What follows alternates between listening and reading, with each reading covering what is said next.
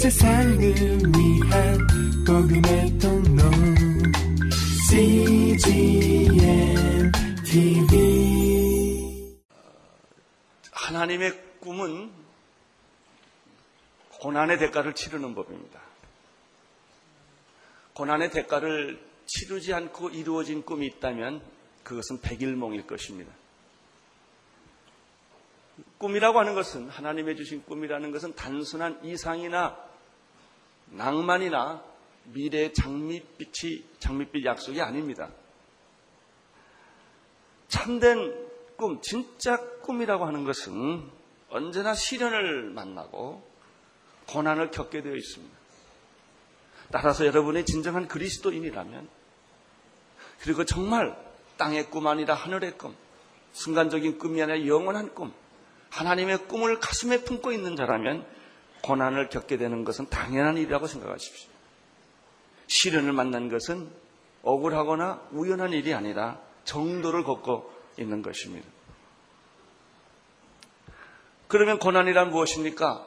고난을 통과해야만, 시련을 통과해야만 꿈은 꽃을 피고 열매를 맺게 된다고 하는 것이죠. 우리는 이것을 17세 꿈을 가진 소년, 하나님의 꿈을 가진 소년 요셉을 통하여 그 증거를 보게 되는 것입니다. 요셉은 우리가 보았듯이 17세 한 사건이 소개되고 있습니다만은 어, 요셉이 어렸을 때부터 하나님과 함께 동행했다는 증거를 우리는 곳곳에서 발견하게 됩니다. 어떻게 17세의 청소년, 사춘기를 겪는 이 청소년이 이렇게 거짓이 없이, 상처 없이, 진실하게, 아, 그리고 정말 순결하게, 그 불같은 시험에서도 순결하게, 그리고 정말 순정적인 자녀로 자랄 수가 있었을까? 해답은 간단합니다. 하나님이 그와 함께 계셨기 때문이요.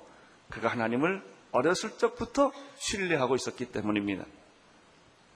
믿음과 순종이라는 것은 나이와 상관이 없습니다.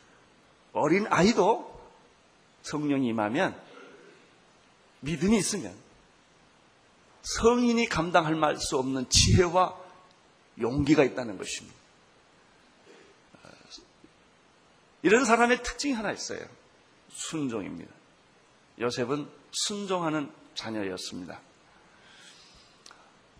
그러나 맹목적인 순종이었을까? 아닙니다. 요셉은요, 약관 30에 이방 나라 애굽의 총리 대신이 될 만큼 정치적 능력이 있었던 사람이고 실력이 있었던 사람입니다. 어, 그렇게 요셉이 만만한 청소년이 아닙니다. 아주 실력 있고 능력 있고 리더십이 있고 지혜가 있고 용기가 있고 판단력이 뚜렷한 어, 그런 청소년이었습니다.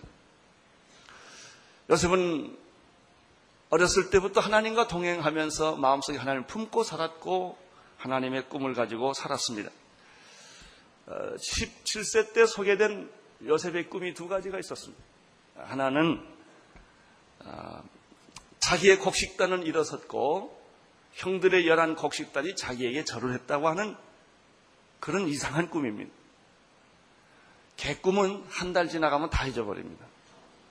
하나님의 꿈은 시간이 갈수록 선명합니다. 나의 이상은 자꾸 변합니다. 그러나 하나님이 주신 이상은 10년, 20년이 지나도 변하지 않습니다. 그것은 하나님의 것이기 때문에 그렇습니다. 두 번째 꿈을 또 꿨습니다. 그것은 이상하게도 하늘의 별과 열한 별과 해와 달이 요셉에게 절을 했다고 하는 것이죠. 잘못 해석하면 아주 위험한 꿈입니다. 이런 꿈을 잘못 꾸는 사람이 참 많아요. 어느 날 자기가 뭐 일어나 보니까 자기 배에 왕자가 써졌다고 뭐 이래가지고 그렇게 착각을 한다든지 예.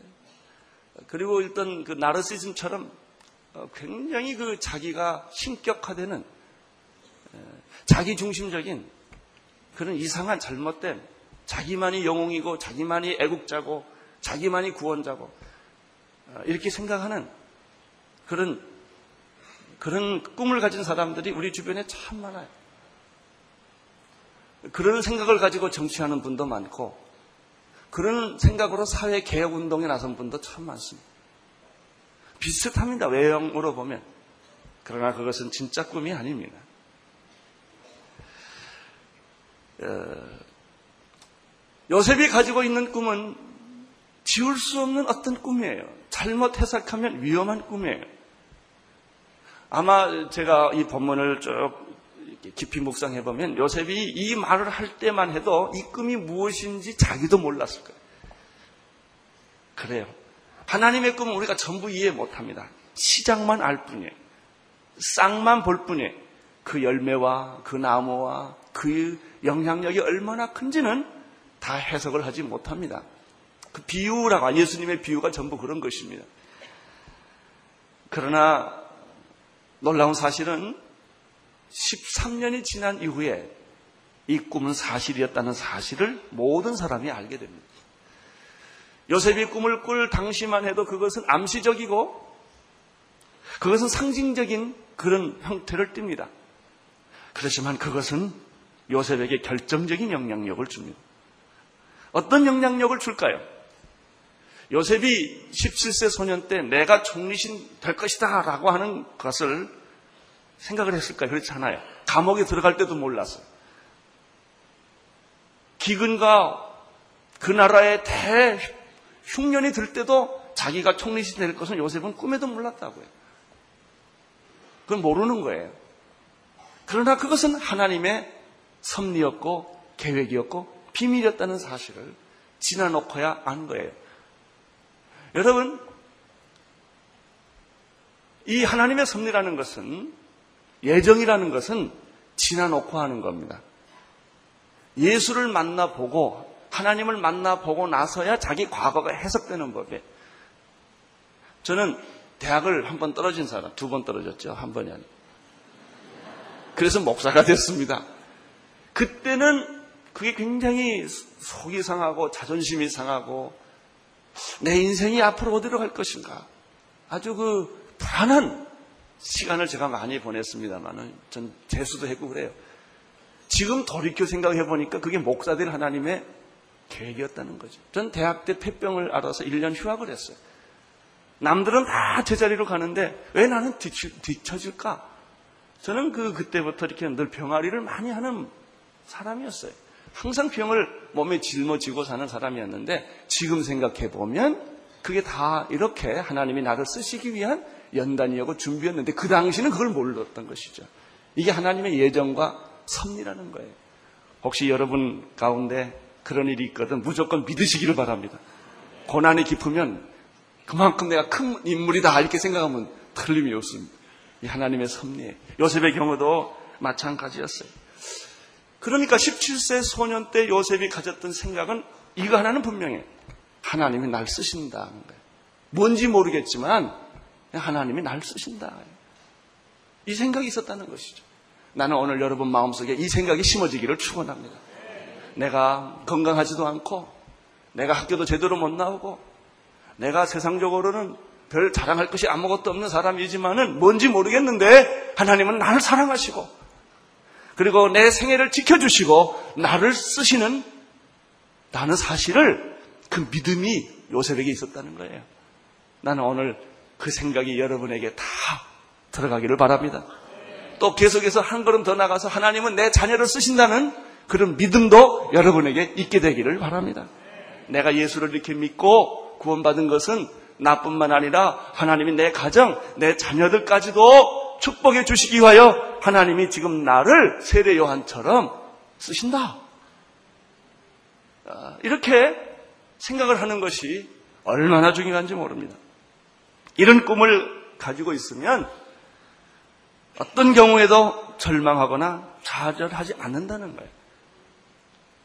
그리고 고난이 겪어도요, 그렇게 슬프지가 않아요. 어떤 사람은 작은 고난을 겪어도 굉장히 슬퍼하고 절망하고 이런 분이 있고요. 큰 감당할 수 없는 뭐 죽음이 내 앞에 왔다 갔다 해도 흔들리지 않는 사람이 있어요. 그게 꿈이에요. 그 비전이 하나님이 날 쓰신다. 하나님이 행하신다. 하나님이 역사하신다. 이거 믿음이에요. 나는 오늘 그 믿음이 여러분에게 있게 되기를 바랍니다. 여러분의 자녀를 하나님이 쓰실 줄로 믿습니다. 왜냐하면 그렇지 않으면 여러분 새벽 기도까지 오게 했겠어요? 여기 와서 여러분이 뭐 하겠어요? 여러분 자녀를 위해 기도할 거 아니겠습니까? 여러분이 여기 와서 뭐 하겠어요? 새벽부터 와서 나라와 민족을 위해 기도하지 않겠습니까? 여러분에게 주어진 고난을 붙들고 여러분 눈물을 흘리며 기도하지 않겠습니까? 그 기도가 다 어디 가겠습니까? 여러분이 여기 와 있다는 것이 하나님이 여러분을 사랑한다는 증거요. 말씀을 사모하고 기도한다는 것이 바로 여러분 미래에 하나님이 여러분과 함께 계시고 여러분을 요셉처럼 여러분의 자녀를 요셉처럼 쓰신다는 증거라고 나는 믿습니다. 꿈을 가진 자는 그래서 현재의 고난 때문에 미래의 영광을 포기하지 않는 사람이에요. 그래서 꿈을 가진 사람들은 환경을 탓하지 않습니다. 나는 여러분이 환경 탓하지 않게 되기를 바랍니다. 조상 탓하지 않게 되기를 바랍니다. 사람 비호하거나 환경 원망하지 않게 되기를 바랍니다. 꿈을 가진 사람은 남이 보지 못한 길을 걷고 남이 하지 않는 말을 하는 것이며 꿈을 가진 사람들은 길이 보여요. 이상하게 길이 보여요. 목표가 보여요. 그 과정은 다 안 보입니다. 그래서 아픔과 고통을 쉽게 가는 이유는 목표만 보이기 때문에. 가시가 찔리고 돌에 넘어지고 억울한 일을 당하고 당장 숨 넘어 죽을 것 같지만 그 사람에게 보이는 것은 현실의 고통이 아니라 미래의 목표가 보인단 말이죠. 약속이 보인단 말이죠. 그 꿈이 보인단 말이죠. 할렐루야. 그래서 신나는 거예요. 인생은 살만한 가치가 있는 것이고 고난은 겪을 만한 이유가 있다 하는 것을 해석하고 그리고 자기도 모르는 사이에 손을 들고 찬양을 하게 되는 것이죠. 이 사람의 얼굴에 있는 평화와 기쁨과 자유를 누가 막을 수가 있겠어?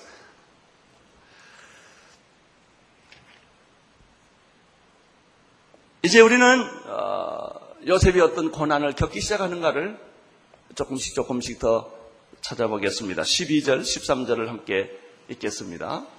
시작. 그 형들이 세겜에 가서 아비의 양떼를 칠 때 이스라엘이 요셉에게 이르되 내 형들이 세겜에서 양을 치지 아니하느냐 너를 그들에게로 보내리라 요셉이 아비에게 대답하여 내가 그리하겠나요 세겜이란 땅 기억하십니까? 예, 세겜은 야곱의 딸 디나가 강간당한 것입니다. 그 사건 때문에 야곱의 두 아들이 몰래 속여서 그 하몰의 왕자들 그 가족들을 할례를 지켜가지고 다 살육을 했던 살인을 했던 장소입니다. 그 사람만 죽인 게 아니라 그 성 안에 있는 사람을 다 죽이 남자는 다 죽였어요. 그러고 나니까 야곱이 위기와 두려움에 처해 있는 거예요. 이제 복수를 당하기 때문에 그 성을 피해 나가죠. 그리고 야곱이 그 두려움 때문에 진짜 하나님을 만나게 되는 얘기를 우리는 들었습니다. 이 야곱의 아들들이 양떼를 몰고 어디로 갔냐면 세계모로 간 거예요. 굉장히 위험한 지역에서 지금 양을 치고 있다는 얘기를 이해해야만 이 본문을 이해합니다.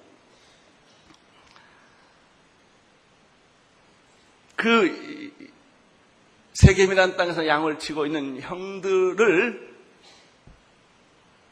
형들에 대한 소식, 형들의 뭘 하고 양들은 다 괜찮은지 형들은 괜찮은지 탐정식이죠. 아, 버지가 어, 요셉을 그곳으로 보냅니다. 그것 가지고도 어떤 분은 이렇게 말하더라고요. 아, 야곱의 편애가 여기 또 나타났다 이거예요. 그 위험한 즉 형들은 다 보내고 어, 그 요셉은 안 보냈다는 것이죠. 그래서 너는 그 지역에 가서 형들의 형편과 양떼들의 형편을 보고 와라 라고 말하니까 요셉이 뭐라고 대답합니까? 여기 아주 대답이 간단합니다. 대답하여 하되 뭐라고 그랬죠? 내가 그리하겠나이다. 한번 따라 하십시오. 내가 그리하겠나이다. 이 말 잘하는 사람은 축복받습니다. 이게 순정이에요. 좋은 일이든 싫은 일이든 할 수 있는 일이든 없는 일이든 하나님이 시킨 일은 내가 그리하겠나이다. 하나님 시간이 없어요. 제가 은퇴하면 일하지요. 이게 아닙니다.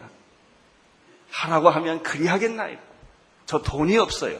저는 건강이 없어요. 저는 시간이 없어요. 이건 변명이에요. 요셉을 보십시오. 너 가서 형들 보고 잘 형편을 돌아보고 오라라고 말하니까 어, 이 대답은 간단하지만 이 앞뒤 전체 문맥을 보면 요셉의 그 성품과 인격 속에 하나님과 함께는 요셉의 성품과 인격 속에는 거룩과 순종과 정직과 순결 이런 그 인격적인 요소가 있었다는 사실이에요. 순종하는 사람은 하나님 쓰기 편한 사람이에요.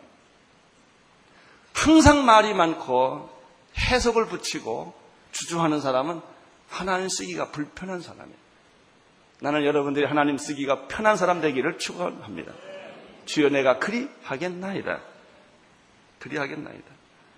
이렇게 말한 사람이 또 한 분 있어요. 구약 이사야 6장 8절에 보면 하나님이 이렇게 질문합니다. 내가 또 주의 목소리를 들은 적 이르시되 내가 누구를 보내면 누구를 누가 우리를 위하여 갈고 그때 이렇게 대답합니다. 이사야가 그때 내가 가로되 주여 내가 여기 있나이다. 나를 보내소서. 한번 따라 하십시오. 내가 여기 있나이다. 나를 보내소서. 그리하겠나이다. 사, 사도행전 20장 23절 24절에 보면 사도 바울은 죽음의 여행을 합니다. 자기가 예루살렘으로 돌아가면 죽음이 자기를 기다린다고 하는 것을 많은 예언자들을 통해서 예언을 합니다. 그럼에도 불구하고 사도 바울은 이렇게 고백합니다. 오직 성령이 각성해서 내게 증거하여 결박과 환란이 나를 기다린다고 하시나 나의 달려갈 길과 주 예수께 받은 사명 곧 하나님의 은혜의 복음을 증거함을 마치려 하면은 나의 생명을 조금 더 귀한 것으로 여기지 아니하노라. 살아도 죽어도 주를 위하여 그리하겠나이다. 하나님의 일에 대해서만은 뒤돌아서지 않겠습니다. 주저하지 않겠습니다. 나는 순종하겠습니다. 이런 믿음의 사람들의 기본적인 똑같은 속성이 어린 이삭에게도 있었다고 하는 사실입니다. 14절을 보십시오. 14절 시작. 이스라엘에게 그에게 이르되 가서 내 형들과 양떼와 다 잘 있는 여부를 보고 돌아와 내게 구하라 하고 그를 헤브론 골짜기에 보내면 이에 세겜으로 가니라. 이에 세겜으로 가니라. 순종하는 요셉 변명하지 않는 두말하지 않는 요셉의 언어는 아주 단순해요. Yes, sir. 뭘 시키면 따지지를 않아요.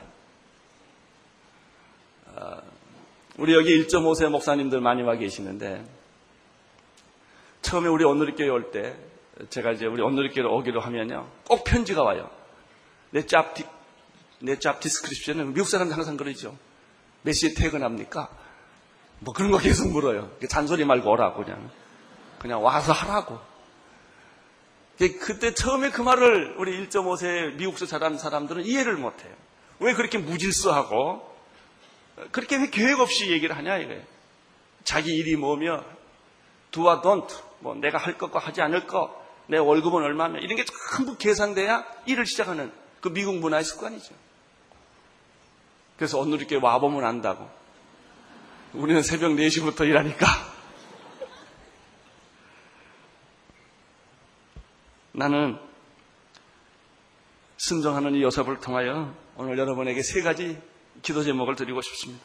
주여 우리에게 정직한 영을 주옵소서. 내 성품이 정직한 영. 억지로 정직한 것이 아니라 나도 모르게 정직해지는. 정직하지 않으면 한순간도 불안해서 살 수 없는 그런 인격, 그런 성품을 다시 그런 성품으로 고쳐 주옵소서. 하나님의 꿈을 꾸면서 살게 하여 주시옵소서.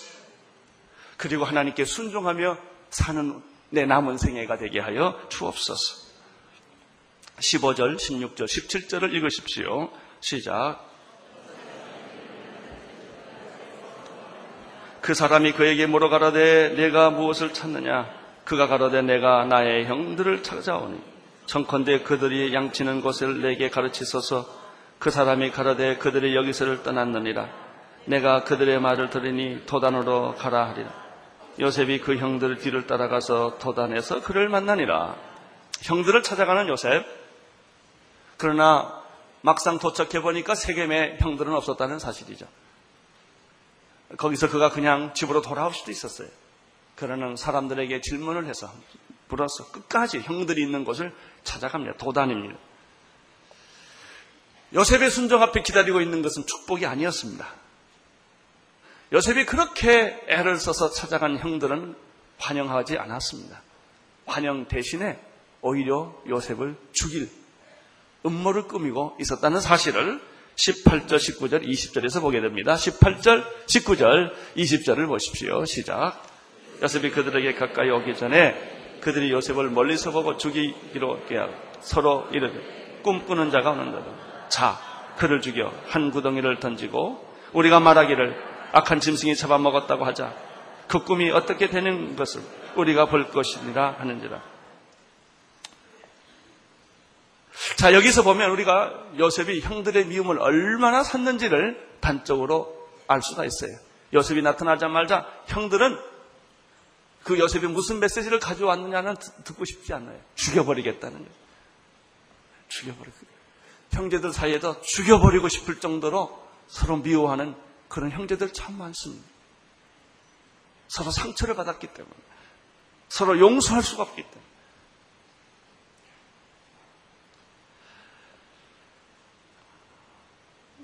그것은 왜 그런 생각을 하게 됐을까? 두 가지 이유예요. 첫째는 아버지의 편애 때문에. 아버지가 역할 잘못하면 아들 사이에 분열을 일으킵니다. 또 하나 있어요. 요셉이 꾼 꿈, 꿈 때문에 그런 것입니다. 그는 그렇게 미움을 받죠. 형들이 요셉에게 이런 별명을 붙여줬어요. 꿈꾸는 자가 없는도다. 그리고 이렇게 말한다. 우리가 만약 그를 죽이면 어떻게 그 꿈이 이루어지는지를 보자. 아, 이렇게 표현을 합니다. 얼마나 한이 서렸고 미움이 서렸는지. 같은 민족끼리 싸우면 남북이 됩니다. 남하고 싸우는 것은요, 괜찮게 싸워요. 멋있게. 가족끼리 싸우면 처절하게 싸웁니다. 아주 피, 피가 터지면서 용서할 수 없이 이 가정 분쟁이라는 게 이런 겁니다. 우리는 여기서 정직한 자가, 꿈을 가진 자가 시련에 부딪히고 고난에 부딪히고 오해를 받는 모습을 보게 됩니다. 요셉의 형들은 요셉이 죽이고자 하는 음모를 꾸밉니다. 그래서 한 구덩이를 파서 물 없는 구덩이에 그를 집어넣어서 죽이자는 것입니다. 그리고 아버지에게는 짐승이 잡아먹었다고 그렇게 이야기하자는 것이죠. 그러나 이러한 음모, 이러한 결정을 놓고 이 열한 아들들 사이에 의견이 분분합니다. 21절, 22절을 보십시오. 시작. 루벤 듣고 요셉이 그들의 손에서 구원하려 하여 가라되 우리가 그의 생명은 상하지 말자. 루벤이 또 그들에게 이르되 피를 흘리지 말자. 그를 광야 그 구덩이에 던지고 손을 되 구원하여 아비에게로 돌려려 합니다. 큰아들은 좀 큰아들이니까 입장이 좀 달라요. 혼은 내주되 죽이지는 말자. 그러나 그 다음 사건이 더 무서운 거예요. 그 혼낸 얘기를 아버지한테 할 테니까. 그러니까 안 된다. 아니, 증거를 없애야 된다. 이렇게 그 형제들 사이에 의견이 분분을 합니다. 아, 그래서 큰형 루벤은 동의를 하겠는데 이런 분위기가 되면요 할 수 없이 해야 돼요. 뭐 우리 대중인 민중이라는 것은 아주 고약합니다. 어떤 분위기가 만들어지면 사람을 죽여야 돼요. 그리고 나중에 후회하더라도 똑같은 일이에요. 루벤이 어, 제발 생명은 건들지 말아라. 23절, 24절 보십시오. 시작. 요셉의 형들에게 그 형들이 요셉의 옷 벗기고 그를 잡아 구덩이에 던지니 그 구덩이는 빈 것이 그 속에 불이 없었다.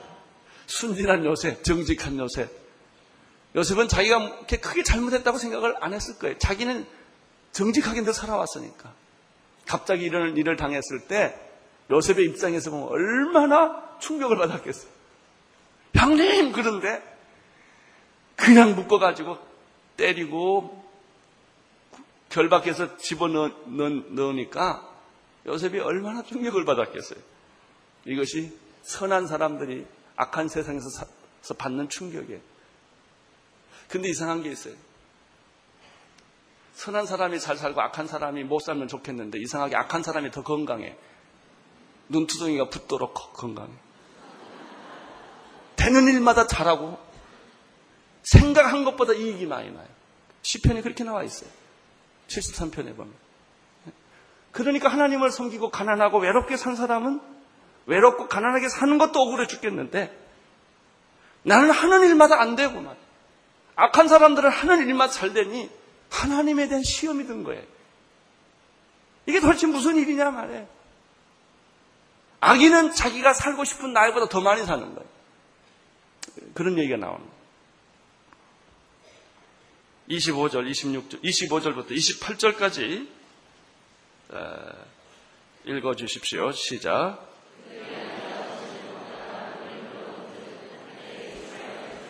길라에 썼는데 그 약대들의 향품과 유향과 몰약을 싣고 애굽으로 내려오는지라 유다가 자기 형제에게 이르되 우리가 우리 동생을 죽이고 그의 피를 은닉한들 무엇이 유익할까 자 그를 이스라엘 말 사람에게 팔고 우리 손을 그에게 대지 말자 그는 우리의 동생이요 우리의 권력이니라 하매 형제들이 정정하였던 때 미디안 사람 상고들이 지나가는지라 그들이 요셉을 그 동에 끌어올리고 은 20개로 그를 이스마엘 사람들에게 팔매 그 상거들이 요셉을 데리고 애굽을 갔더라. 그런데 말이죠. 마침 마침 그 찰나에 그들은 동생을 구덩이에 넣어놓고 어, 아마 요셉이 가져온 식사였는지 모르겠죠. 밥을 먹고 있었어요.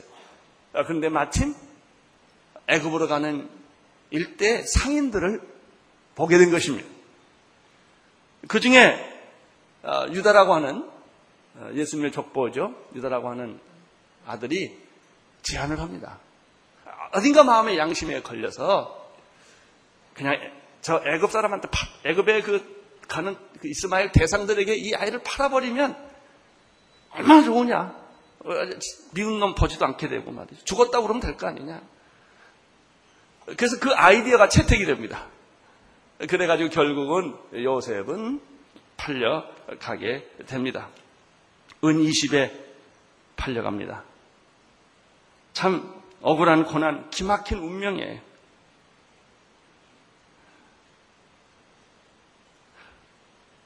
우리는 가끔 이런 현실들을 신실한 그리스도인들에게서 많이 경험합니다. 크고 작은 일들이 있죠. 개인적으로는 개인적인 고난이 있지만요. 누가 그랬더라고요. 어, 유태인의 한 랍비가 이스라엘이 600만 명이 유태인에게 독가스로 로마 어, 독일 사람에게 독가스로 희생당한 사건을 놓고 어, 내가 만약 천국에 가면 하나님 수염을 붙잡고 나는 항변을 할 거라고 우리 민족이 800, 600만 명이 그렇게 무참하게 이유 없이 어느 날 갑자기 학살을 당한 것을 하나님은 보고 계셨습니까? 그때 주무셨습니까? 눈물을 흘리면서 나는 그렇게 항해할 거라. 그런 얘기가 있어요. 우리들 주변에 보면 알 수 없는 거는 이해하기 어려운 사건들이 아, 줄줄이 있는 거예요. 요셉도 작은 일이지만 그가 애굽에 팔려갔을 때 그 심정이 어떻겠습니까? 그냥 루벤이 잠깐 자리를 비웠다 나와 보니까 요셉 동생 요셉은 팔려가 버린 거예요. 29절, 30절 읽어 주십시오. 시작. 루벤 돌아와서 구덩이에 이르러 본즉 거기 요셉이 없는지라 옷을 찢고 아우들에게 와서 가라되 아이가 없도다. 나는 나는 어디로 갈까? 통곡하는 루벤. 이 소식을 들은 아버지 야곱은 시금 전폐합니다. 31절에서 35절을 보십시오. 시작. 그들이 요셉의 옷을 취하고 수점서를 죽여 그 옷의 피를 적시고 그 채색 옷을 보내어 그 아비에게로 가져다가 이르기를 우리가 이것을 얻었으니 아버지 아들의 옷인가 보소서 하며 아비가 그것을 알아보고 가로되 내 아들의 옷이다.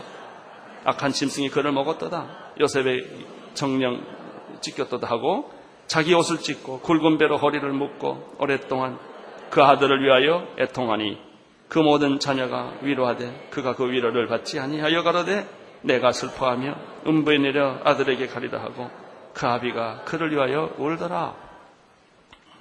이것이 요셉에게 주어진 비극이었고 운명이었습니다. 왜 이런 일이 일어났을까? 왜 이런 일이 꿈을 가진 순결한 청년 요셉에게 일어났을까? 아무리 질문해도 누구 하나 시원한 대답을 줄 수가 없는 그런 질문입니다. 여러분, 우리가 예수 믿다가 시원한 대답이 없는 게 참 많다는 걸 아세요. 그럴 때는요, 성경도 해석 억지로 하지 말라고 그래요. 그냥 놔두라고 그랬어요. 해석이 안 되면 그냥 놔두세요. 할 수 없어요. 지나가야 알아요. 지나가요. 우리의 인간의 지혜와 지력과 하나님의 뜻을 우리가 다 모르기 때문에. 그런데 그 과정에서 중요한 거 있어요. 그냥, 그냥 지나가는 거예요. 이걸 가지고 난리를 치거나 뒤돌아서거나 깨버리지 마세요. 이해할 수 없는 사건을 안고 그냥 지나가는 거예요. 그러면 거기에 꽃이 피고 보석이 열리고 축복이 오는 것을 우리는 경험하게 될 것입니다. 그 후에 이렇게 팔려간 그 후에 요셉의 운명은 어떻게 됐을까요? 36절을 보십시오. 36절 시작. 미디안 사람이 애굽에서 바로 있으며 시대장 보디발에게 요셉을 팔았더라. 하나님이 없을 때는 운명이고 하나님이 함께하면 섭리예요. 세상 사람들이 볼 때는 다 팔자소관이에요. 그러나 하나님의 눈으로 보면 숨겨진 비밀이에요. 그래서 섭리인 것입니다. 놀랍게도 놀랍게도 요셉이 팔려갔는데 그 많은 사람 가운데 애굽의 시대장 집에 팔려갔다는 게 이게 기막힌 스토리입니다. 여기서 우리가 여러분들이 오늘 배워야 할 결론이 있어요. 알 수 없는 고난의 운명이 나를 집어삼킬 때, 그 알 수 없는 해석하기 어려운 고난을 넘어보지 마세요. 그 고난 속에서 나타난 하나님의 손, 하나님의 섭리를 보기 시작하십시오. 알 수 없는 고난은 너무나 큰 거예요. 하나님의 섭리는 1%도 안 돼요. 작은 어떤 하나님의 움직임이 이 해석하기 어려운 고난 속에 있단 말이죠. 그런데 비밀은 거기에 있는 거예요. 하나님의 손이 움직이는 걸 보고 있으면 그 무섭던 고난과 해석하기 어려운 사건이 이해되기 시작합니다. 이게 비밀입니다.